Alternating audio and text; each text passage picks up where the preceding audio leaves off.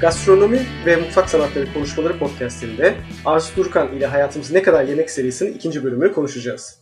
Bu bölümde aile ve yemek konusunu ele alacağız. Hoş geldiniz Arzu Hocam. Merhaba, hoş bulduk.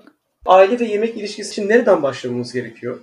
Herhalde önce bir aile yemeğinin ne olduğunu tanımlamak lazım. Aile yemeklerini tüm hane halkı üyelerinin bulunduğu evde yenen çoğunlukla sıcak yemekler olarak tanımlayabiliriz.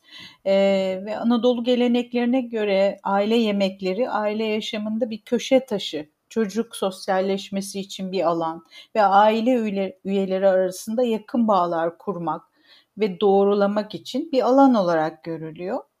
Bir araştırmadan da bahsetmek istiyorum. İnsani yardım kampanyaları ile ilgili bir çalışmada aile yemeğinin ne olduğu sorulmuş insanlara ve çıkan sonuç şöyle: aile yemeği 21. yüzyılda da yeni kamu yönetiminin yükselişinde insani iletişim için bir simgedir diyor. Peki kadın ve erkeğin aile yemeği konusunda da rolleri değişiyor mu acaba? Kadın ve erkek diye baktığımız zaman tabii aile yemeklerinde ailenin tanımında anne baba, işte babaanneler, dedeler, büyük aile dediğimizde ya da küçük ailede anne baba çocuklar bir arada oluyor ama mutfak ve yemek pişirme dendiği zaman mutfak kadının alanı olarak tanımlanıyor ve mutfağın kullanımı jenerasyonel bir iş. Büyükannelerden öğrenilenlerin uygulandığı bir alan. İyi annelik tırnak içerisinde söylüyorum.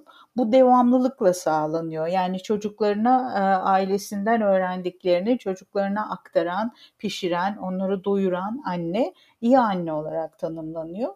2010'ların başındaki araştırmalarda diyelim büyük anne ve büyük babaların müdahalesi sağlıklı beslenmeye engel gibi görünüyordu ama şimdi öyle değil. Aileden öğrenilenlerin çok kıymetli olduğu o kültür aktarımının da aileye ve çocuklara fayda sağladığı üzerinde çok çalışma var, çok yayın var.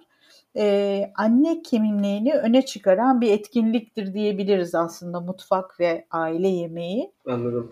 Yeni dünya düzeninde nasıl aile yemekleri nasıl bir yansıması oluyor? Hatta aile yemekleri yok oluyor diyebilir miyiz? Dememek lazım diye düşünüyorum ben.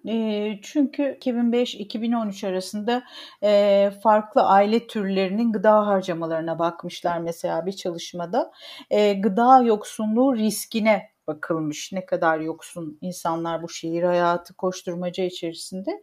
Özellikle yalnız ebeveynler için riskin arttığı anlaşılmış. Aslında düşük sosyoekonomik ailelerin tercihleri kültürel repertuarlarına baktığımız zaman bunu Bourdieu anlatmıştı yıllar önce gerekliliğin lezzeti diye. Yani sadece karnını doyurmaya çalışıyor insanlar. Evet, yeni dünya düzeninde başka bir düzen kuruluyor.